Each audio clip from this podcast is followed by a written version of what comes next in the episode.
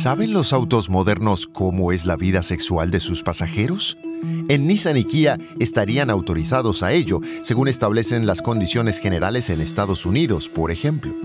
El interior de los autos modernos está equipado con cámaras, rastreadores y micrófonos, y acceden a los datos del smartphone cuando se vincula con el auto.